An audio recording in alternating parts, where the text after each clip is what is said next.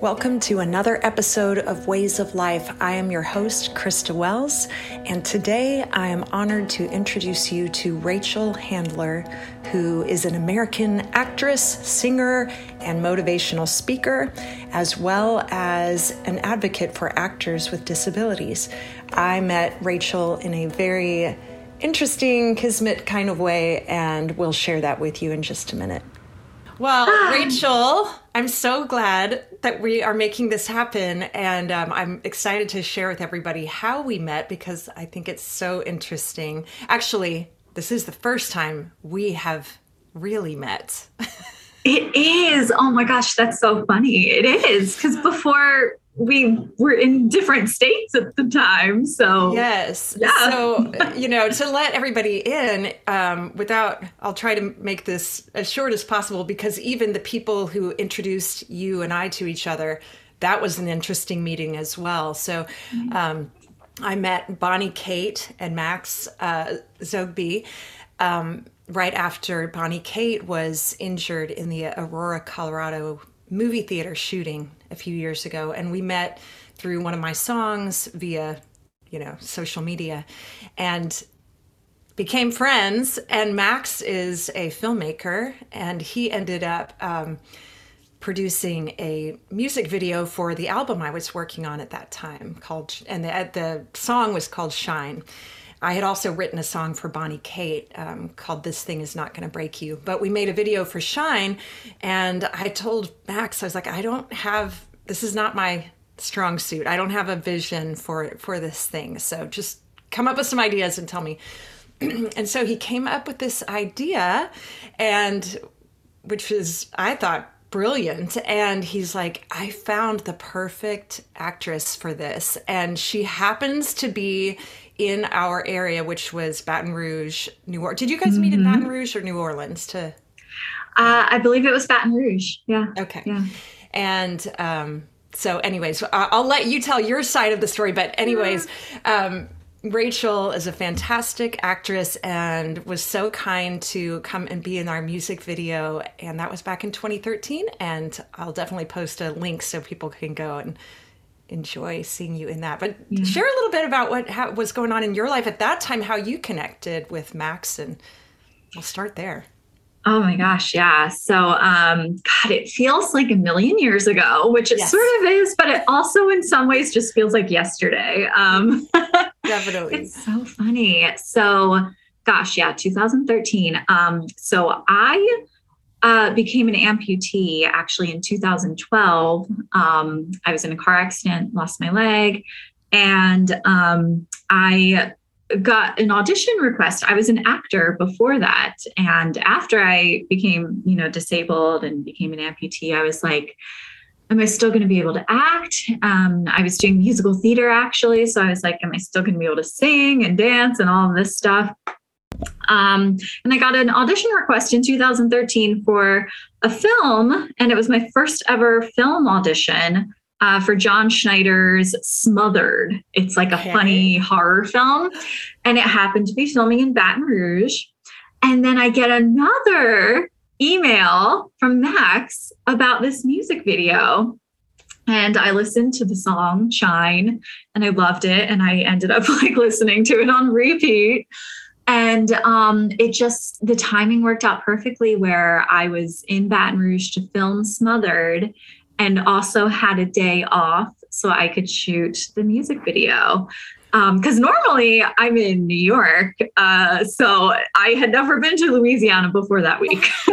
Oh my goodness. I don't think yeah. i realized how that had to be synchronized. So when max yeah. reached out he had no idea that you would be down there he didn't. No. He just it was just kind of on the outside random.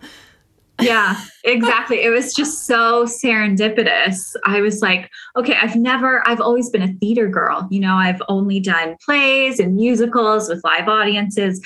I've never filmed anything in my life.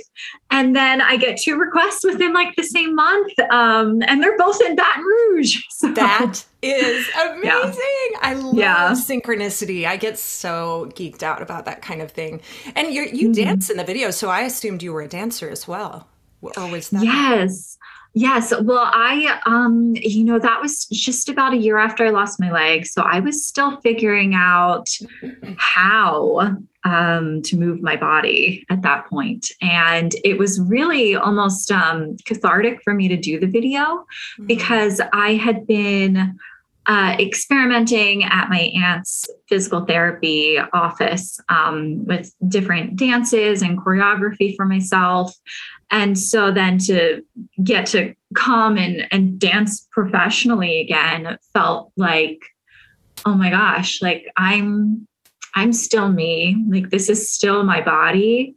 And I'm just learning how to use it in a new way and it was a really amazing moment to just i know i still get like up, right? tears i know like holding it in but um it really was um, a big learning curve and challenge and new experience for me to be able to like dance again in mm-hmm. a meaningful way in front of people to this gorgeous song and know that an audience is going to see it um, yeah, it really helped me actually in the healing process of learning, you know, how to adapt and move forward and see myself in a, a positive light. You know, what I lost was not um, was not really a loss. It was a gain in my mental capacity and my adaptivity and my healing. So it really, yeah, it was an amazing experience to be able to dance like that.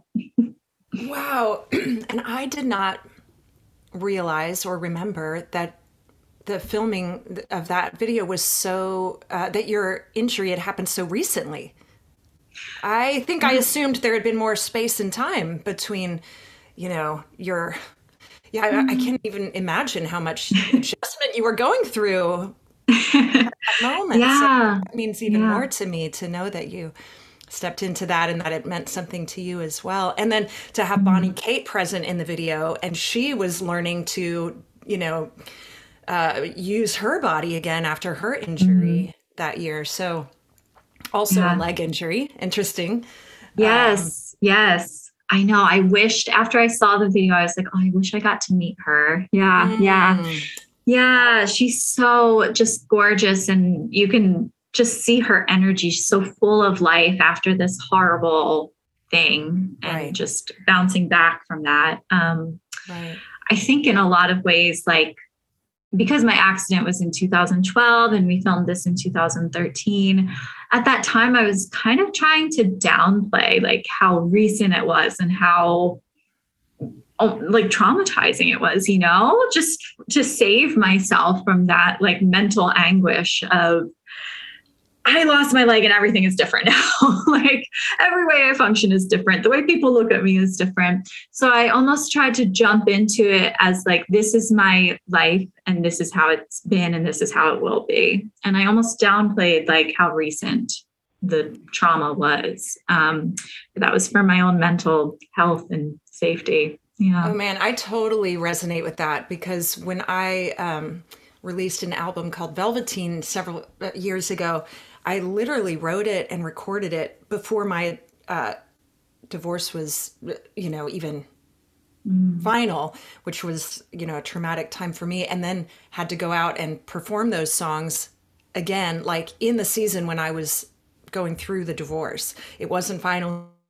I'm out singing songs about my about the, and it felt so like early and so vulnerable that I also meant trying to create a sense it was last year. This is what I went through last year, but really it was ongoing, you know, for a long time. As these things are when you experience an abrupt change in your life, it's not an isolated moment or month or year. It's just there are a lot of small things that small and big things that continue to have yeah. to move through. Um, so this yeah. is obviously, you know, a big part of your journey the last few years, but you have been an artist and a creative being your whole life. So I'm curious when you look back, um, you know, this the center point of this podcast is on the experience of aliveness, um, because I came across this quote from Joseph Campbell, and it it just really hit a nerve for me that Uh, it's not so much figuring out in our brains what life means. We want to feel alive. Mm. And so many of us don't feel alive fully. You know, so many people go their entire journey without experiencing that. So, my hope is that from sharing our various uh, moments of of letting that in and how we practice that, that it'll you know encourage others as well. So, when you look back at your early life, can you remember like your first moment of some you know i'm alive like there's something lighting up inside me? Oh my gosh uh, i think for me i i think i was about six years old and i was like singing in front of my whole family at a christmas party. And they all loved it and they were like you've got such a great voice. And i just felt like I am living my best life. Like this is what I'm meant to do, you know? Age six, living yeah. your best life. I love it. Yeah. It just made me feel like, oh my gosh, I am supposed to be like using my voice to entertain, to inspire. I would like climb into my Barbie house just with my like parents and my brothers around and I would be like, I'm gonna put on a show. And I would be in the Barbie house all crunched up and be like, I need to get out and escape. And like I would make it into a horror movie, a romantic comedy. Like, you know, I think um, yeah, just using my creativity and thinking of stories and singing, it was just in me from the get-go. Wow. Yeah. And I was lucky to have that family support to be like, you're great when maybe I wasn't, but they were nice to me. So yes. Well they they yeah. clearly saw who you truly are made to be and and they saw that spark mm-hmm. in you. And I'm so mm-hmm. glad you saw that spark in you. Uh, I think it it can be really an important thing practice for people who have lost their way or lost their sense of self or aliveness to revisit like to go way way back like you you know to age mm. 6 maybe even younger. What was what was it that lit you up back then? So you yeah. always had so your family encouraged you to pursue the line. See i as a musician yeah. you know in this independent music community people will often you know complain or commiserate or uh, this is you know music industry so hard it's so hard. And i'm like you know what's harder I think acting. so I admire you so much. Aww, Tell me about that journey you. a little bit. You know, how you have kept that spark alive in the face of what I understand as an outsider to be uh, relentlessly, um, how do you say it? It, it, there's a lot of discouragement that's going to come at you. You know, you're auditioning constantly, right? And um, mm. that's oh my gosh. Yeah. If you had asked me this over the summer, I would have been like, I might give up acting because mm. you just, I, I go through so many lows of rejection after rejection after rejection. Luckily, lately it's been booking, booking, booking, which has been amazing. And I'm glad I stuck with it. But oh my gosh, it is a whirlwind. I feel like to be an actor, um, is to be emotionally open and vulnerable and you know uh, constantly listening and engaging and learning. But to protect yourself as an actor you kind of have to do everything else. Don't listen to people rejecting you. Don't be vulnerable. Don't you know? Right. So it's a constant catch 22 um, and it's not an easy life choice. It's not an easy life calling but um, I've literally never seen myself doing anything else mm, ever. plan B. Mm-mm, there's no plan B. There's, you know, a few day jobs that I feel very fortunate to have that pay the bills when acting is not happening. Mm-hmm. But there's never been a real plan B. Um, and since I was a kid, I knew this was what I wanted to do. I went to college for musical theater you know, in high school, I was a complete theater nerd and I would do all the drama competitions and all the choirs. And I never, ever wanted to do anything else. Um, even after I lost my leg, uh, I thought about maybe going back to school to become a physical therapist or physical therapist assistant. Mm-hmm. But then I was like, no, if I do that, I won't be able to audition. I won't, I, I won't have the flexibility if I book a job, you know? Right. so even at that point when I was still learning to walk again, and I was so um, grateful to my doctors and my physical therapy team. I mean, they inspired me enough to maybe shift my goals. Um, but ultimately I was like, no, it's just not, not for me. If I give up acting and go back to school for this, I don't think I will be happy um, or as happy as I could be. And that's always mm-hmm. the goal, right? To to be happy, yes. to chase the dreams, to have your passion. Um, and I never wanted to lose that passion. Um, and you know, it's not easy. Like after my accident, I had to live at home with my parents because I wasn't making money. You know, that's the way the world works. You need money to survive. Um, and I was lucky I had that buffer, and I know not everyone does. Um, but that really allowed me to, you know, gain my strength back, figure out how I was going to make money, how I was going to keep pursuing this. Um, so I owe a lot to my family and yeah, during that time, it could have gone many different ways. But um, I think just because of my personality and resilience and passion for acting in this career, that really kept me going and kept me from getting into any dark places and kept me moving forward, um, seeing the light at the end of the tunnel. Yes.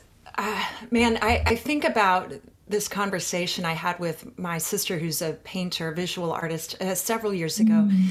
and she was going through a low uh, spot, you know, with her creative work, and just wondering, you know, it, it's there's always such a high cost. There's such mm. an investment on our part, like you said, emotionally and and uh, financially. There and there are just a lot of risks and a lot of putting yourself out there, and um, you know, she was having a conversation that she had had many times and she's just representing all of us we all do this mm-hmm. but should i give it up? Should i do something more practical? Should i should i find a plan b you know? And i remember saying to her this one day i think you should stop pretending that's an option for you to stop. And wow. you know i and when i listen to you i think yeah you were a person who was clear that for the most part that you were clear that wasn't an option for you. Um, and sometimes we can put ourselves on that fence uh, and in unnecessary misery, we're spending all this energy acting like we have a decision to make when we know the decision was made when we were born. We know that we're we are a person who is this, you know. Mm-hmm. And I remember also being in a workshop once where the leader, the facilitator was wisely helping us to differentiate between what we do and our identity. And he was like, Yeah, you're a guitarist, but if you lost your hands, you wouldn't be playing guitar. You know, so who are you? You're not, that is, you know, guitarist can't be your whole identity. And so how do you, how do you think about that? Yeah. What are your thoughts on Oh, you know, I think, um, yeah, as an actor, especially, I'm constantly dependent on other people to see my worth and to see me in their projects. And that's draining. And actually, after I became an amputee, I had like a big shift in my creative needs and wants. And I almost felt a responsibility to start taking my career back into my own hands. And I started writing. Um, I started writing my own scripts and stories and short films and TV shows. And I felt like um, when I started writing, it, it was again a cathartic experience. I was writing a lot from my own life. And I also felt empowered as an actor. I feel like it really I mean, the whole experience becoming disabled and then learning to write my own stories made me a much better performer overall.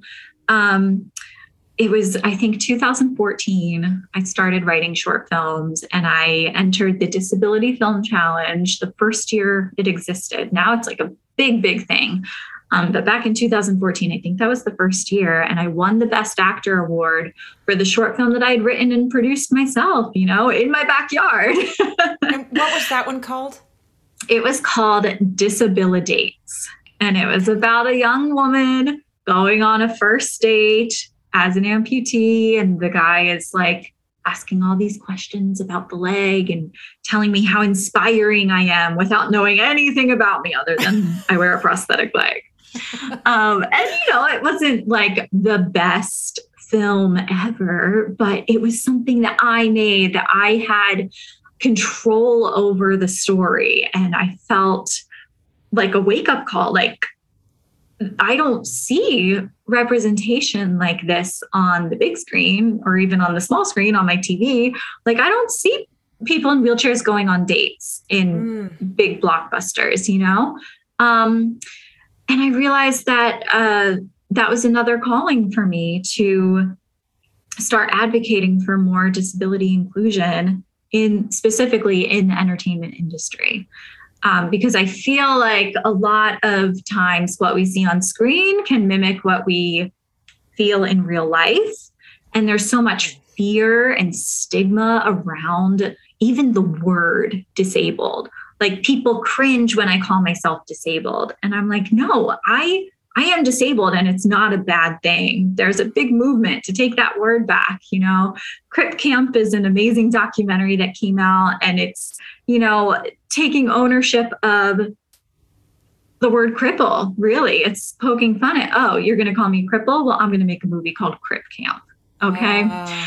And I, I think that there's just so much fear of like, God, you know, I can't tell you how many times I have heard someone say, oh, if I lost my leg, I'd just kill myself, you know, without even wow. thinking. They're just wow. like, oh, oh, it's like the worst thing. And it's not easy, but it's not worth dying over. You know, if you survive, like you've survived, you still have a, a life worthy of living. Mm. Um, so I realized very quickly that um, representation was lacking, and I wanted to create stories that were authentic to my experience as a person with a disability. And I met a lot of um, amazing actors, singers, dancers uh, with disabilities just living here in New York City. And I've been working with them on other projects that I've written. And I think that's been really like an amazing way to spend my time when I'm not booking other acting work. And it's been an amazing way to show my acting skills and what I can do, and that I don't always have to be typecast as like the sad victim who lost her leg or the hospital patient. You know, I can be the doctor. yes. I can be the mom.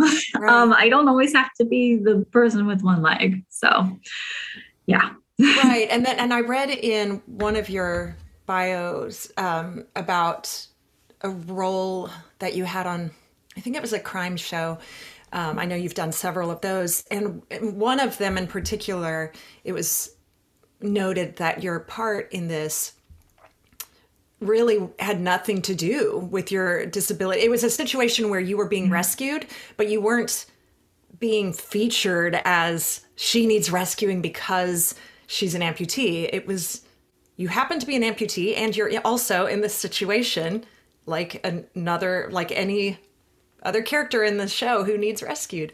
And mm-hmm. um I that was really um eye-opening for me because you know obviously we become we we develop a heightened awareness to things we ourselves have experienced so i haven't experienced what you've experienced yet and so i haven't really paid attention to that um, to that mm. typecasting and and now I will. So I'm I'm so for that opportunity.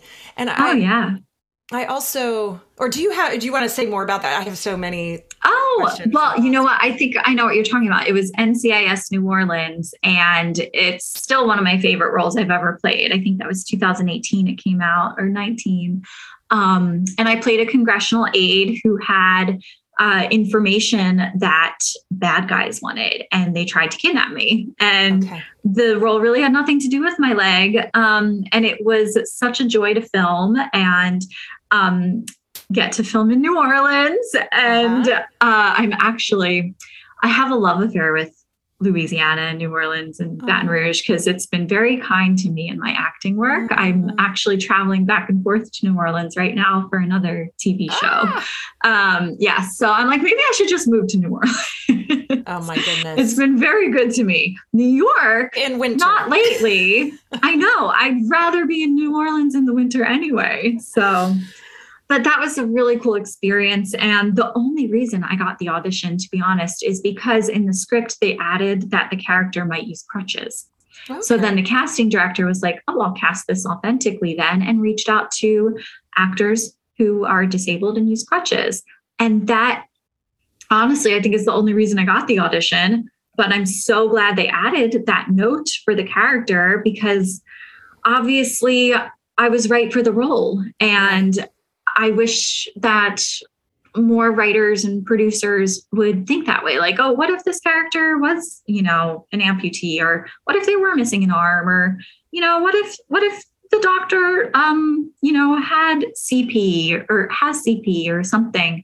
Um I think it's helpful to write it into the script. I mean, I, I wish we were at the point where casting directors were making it a priority to audition someone with a disability for every role because we are 20% mm-hmm. of the or more. We're like 25% of the population now. Wow. Um, so it would be nice if 25% of the actors called in for the role had some sort of disability. Um, right. Of course, there are invisible disabilities too, which is also super important for representation to see in stories. Um, but I think, you know, having actors with physical disabilities is also like really important, especially since there is so much stigma and fear, and we are such a big part of the population. Right. So, yeah, yeah. And it's yeah. just, it, you know, once you've pointed that out to me, now I'm thinking, well, it's only that's that would be to me as a viewer so natural because it's representing our real lives you know in our real communities we have mm-hmm. all different people with different things going on different challenges yes. and when we gather for a meal or whatever it's not like that's the person with this you know disability they are a person and they have a challenge and i have a challenge and like you said, some are right. some are visible, and so I'm so yeah. thankful for the work you're doing to advocate for for that mm. community. Um, can one thing that another thing that piqued my interest was your. I think you also wrote this, or I know you wrote it, inspiration whore. Um, can you talk a little bit about that because the the title just really caught my attention, and then I enjoyed reading about it. Thank you. Yes, I wrote a one woman show called Inspiration Whore. Because at the time, um, well, still not at the time, all the time, I get called an inspiration. And sometimes I really appreciate it because, you know, I've been strength training, I'm lifting heavy weights. And when people say that I'm inspiring them to work out, I'm so honored and, and thankful to them for paying me that compliment and letting me know when I'm just walking down the street eating a sandwich and trying not to trip, and someone calls me inspiring, that's when I'm like, okay. just living my life thinking I am worthy of walking down the street is inspiring to you. Mm. Um, Does that so, feel, so when you yeah. hear that, what do you feel? What is the uh, feeling? I feel um like what? Mm. Like what? I start to question myself in a way that I shouldn't have to do, you know? Um, when a stranger, especially, says something to me on the street about my leg or the way I look, it's like, what? I'm just me living my life. And it's like, oh, wait, no, I'm not just me. I'm the person with one leg. Mm. I am the person who is um, uh, to be feared. Like, oh God, I don't want to end up like her. You know, mm. that's what it takes me to. Um, so, as well meaning as someone might be, like, oh, look at you, girl. You're so awesome. You're so inspiring. I have to be in a very specific mood to take that lightly and just be like, oh, thanks. You know, most of the time it's like, oh, God, really? Really? right. you know, I'm just trying to walk down the street and get a bagel, you know. Um, and I, I've I've struggled with this a lot. Like, am I overreacting? Am I, you know, is, is this just someone being nice? And it, it's normally it's just someone trying to be nice. Mm. But I and a lot of other people with disabilities don't really take it that way. Um, because if you think about it, like if you were to become disabled and have some sort of physical um, difference, and every time you went to get a bagel, someone said something to you about that difference, it gets tiring and it gets um, like you don't believe that you're actually inspiring anymore. Mm-hmm. Um, so as innocent as the compliment seems, it really can weigh weigh on me. Um, and I get I get asked a lot too. Like people will say, "Oh, thank you for your service," assuming I was in the military. And that oh. also, I'm like, well, this is awkward now because now, if I accept the compliment, I feel bad. Right. And if I don't, and I say, "Oh, I wasn't in the military," then they feel bad. So yeah. That seems like a massive leap to me for people to just jump to that. Oh, yeah. Well, you know, it goes back to representation on TV shows. Most of the time that you see someone with a prosthetic leg, they lost it in the war, okay. you know? Wow. Like 80% or more yeah. of that representation on TV is a limb loss in a war. Um, wow. So I think that's where it comes from. Yeah. And that's why I'm so like, just let the mom have a prosthetic leg. Just yeah. let the lawyer have a prosthetic leg. Like I'm in New York where we have all these procedurals like blue bloods and blacklist.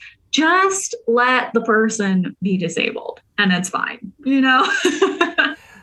yeah. So I want to come back to that in a minute because I don't know what blue blood and blacklist are. Oh. But um, before that, um, let me just thank you for sharing that because um, your willingness to go into what how those intended compliments co- actually land um, is really going to be helpful to so many people to just expand awareness of that it's great to have kind intentions. It's better to expand our awareness of another person's experience and actually you know go beyond intention and, yeah. and be in a way that's a gift to others so mm. um and I don't want people to be like afraid to say something to a disabled person.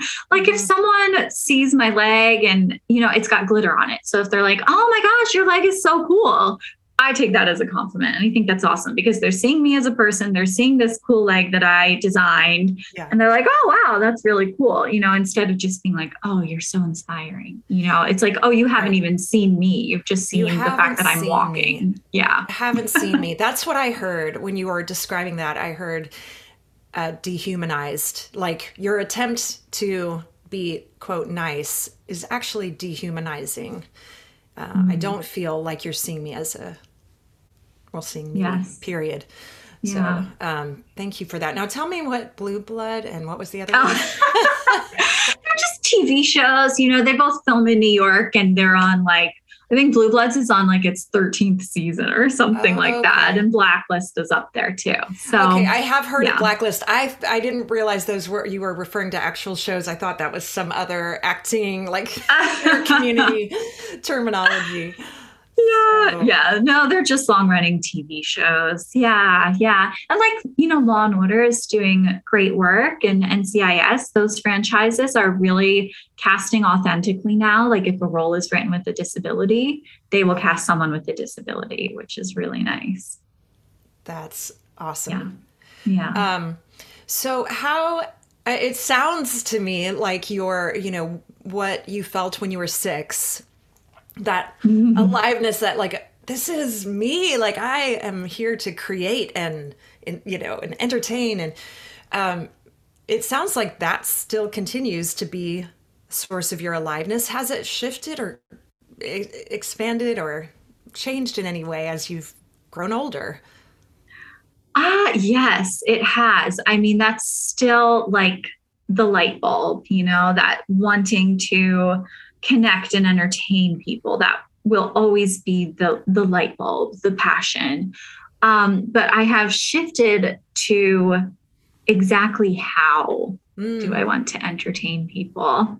Um, you know, when I was younger, it was like golden age musicals, like Marian and the Music Man. Like, I want uh-huh. people to hear my voice soar and be swept away in these gorgeous songs. And now I have a little more of a, um, I guess, uh, not political lean, but a more um, activist sort of role in the mm. stories that I tell.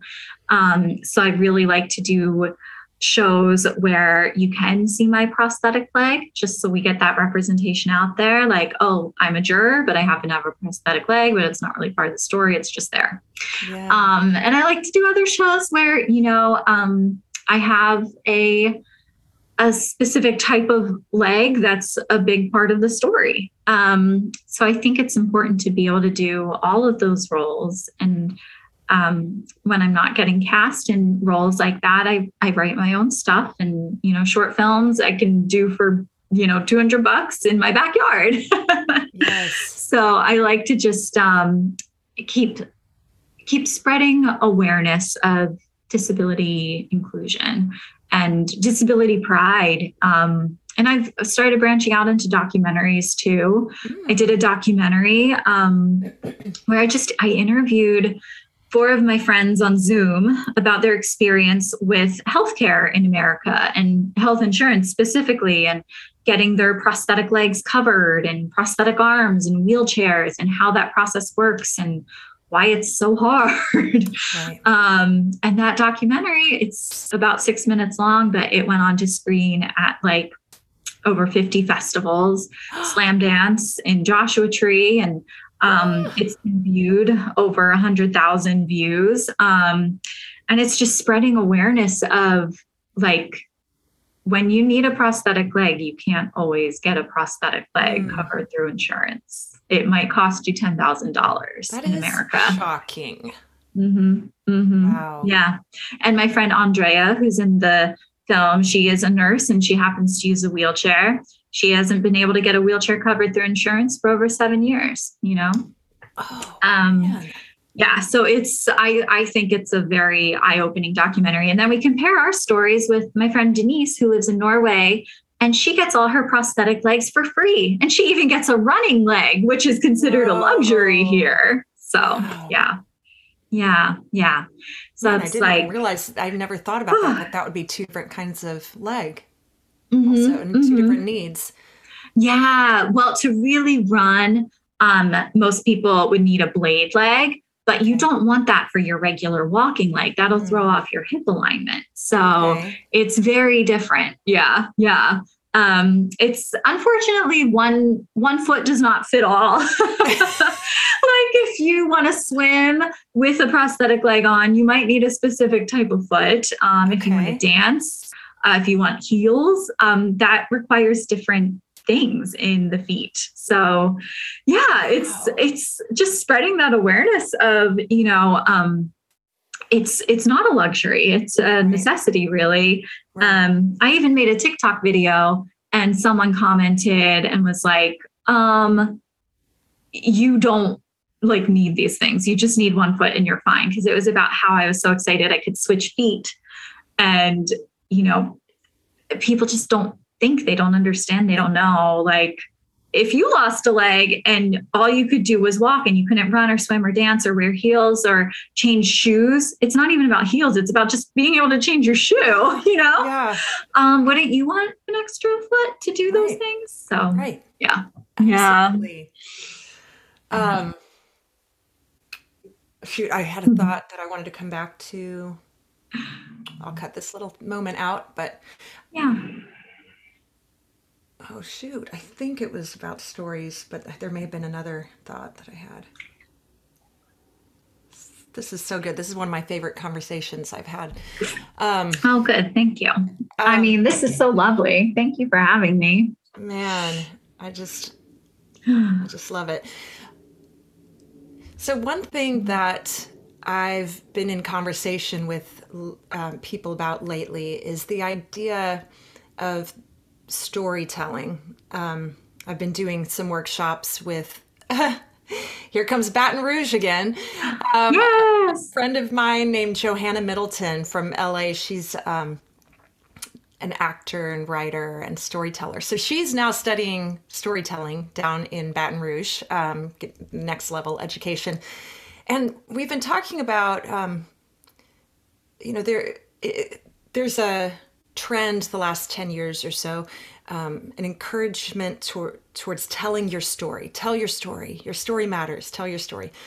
Um, and recently, I do agree with that. I think it's important to practice that vulnerability and learn from each other. But it's stories in my mind now because we are made, we are not one you know each of us i don't have one story like my divorce is not my one story right mm. um, and i have many stories you have many many stories to tell. Not only that like those big pivotal moments can be also told in many ways. And depending on the day i will tell that story differently. And i did it we did a practice in um, a workshop that i was a, an attendee of last year where they had us pinpoint several key moments in our lives and then go into breakout rooms and we would tell that story in the saddest way possible. Like and then this happened and then of course i couldn't do that and then that so that never happened and they ignored me and that and then you would tell the same story but you had to tell it like in the eternal optimist cheerleader kind of oh my gosh it was the best thing that ever happened because then i learned this and then i learned this and i would never have done this if i and then you you try it several different ways and the point is we have some agency in how we mm. choose and we can evolve in how and i hear that in you um, a choice to put the emphasis on certain parts of the story now. How, have you seen that shift over the last few years? Has it been a conscious you know can you remember in, this, in the moment of um, losing your leg in that in 2012 did were you telling a different story and did you have to choose? Oh gosh that's such a cool way of looking at my journey. I really love that question. Um, i think for me i've always leaned more towards positivity and comedy So I've never wanted to tell my leg story as this big, awful, dramatic thing where I start crying nonstop. Um, I've always looked at it as glass half full, um, trying to find the funny in the most horrendous, traumatic moments, you know? Um, and I think that's what I started initially with in disability in 2014. It was like finding the funny in these really awful moments of mm-hmm. dating with a disability. and then, you know, um, a few years ago, I I was in, you know, a really good place, and I started thinking of how hard the journey has been, and I started writing a drama. Um, called Hope for the Holidays about a woman who loses her leg. And she also happens to lose her husband in a car accident, which luckily did not happen to me. But I was really um, pulling from my own emotional depths of despair and grief for that story. Mm-hmm. Um, and luckily, I, you know, I I think it came to me because I was in such a good, happy place in my life, so I could go to those mm. depths and think about them and um, and then come back to my happy place. yeah. Um, but I I think that uh, I always lean more towards the comedy of things. Um, like I've been working on a, a TV pilot called Lame, and okay. it's about a group of friends with disabilities who are very lame physically and mentally, I guess. Man, that's a brilliant um, title. thank I you. Thank you. Yeah. Um, and it's just been like such a joy to write because they, you know, are, are just like Sex in the City. You know, they are finding their way, they're finding their dream careers, they're finding their future partners and girlfriends and boyfriends and lovers and all of that. Um, but they all happen to have some sort of physical disability. And, you know, at one point, like one of the characters actually goes on like a drunken rant about how expensive her health insurance is after she catches her fiance cheating. And it just rambles and rambles and it goes and goes. And she's like, comparing the deductible to a pile of french fries and i always think that it's so much more fun to uh, lean towards the the comedy aspect of tragedy mm-hmm. um I think that's so special, especially when it comes to disability, which is already so feared and stigmatized and dramatic, to just like be okay to laugh at it. Like laugh at the situation where the girl with one leg is drunk in the street eating McDonald's and questioning like the health insurance um, structure in America, you know? Yes. Yes. um, so I definitely like I've I've done the drama route, which I love, but comedy is really more where my heart lands when I when it comes to writing and yeah. stories and I mean I I just worked on a monologue where I was telling the story of how I lost my leg but trying to make it funny and trying to be like you know so I'm laying on the grass I've just been hit by a car and I'm looking at my leg which is now 6 feet away from me and I'm thinking I really love those Payless boots. like those were my boots. you know, so it's like finding the just ridiculous like right. moments that are so tragically awful that you just want to laugh through them. Yeah. And and it's really a powerful tool that we have in our tool belts. Some, you know, are mm-hmm. more skillful with it than others, as you are.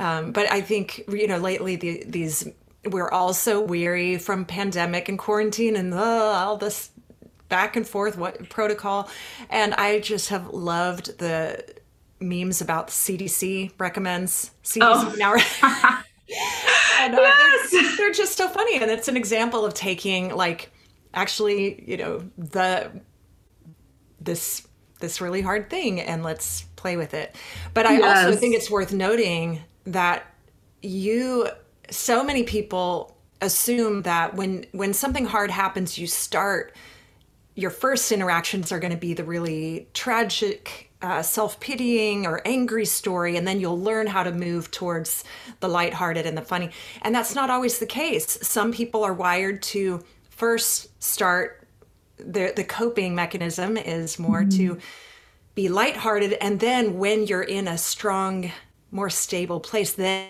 then you can go into the drama. Yeah. And it sounds like that's what you were able, you know, found yourself doing. And and I think that's so important to be self-aware and go, uh, I'm not in a place right now to write sad songs about what happened. I, I need mm-hmm. to like write a silly song or write no songs. Yes. Just let yourself be yes. where you're at.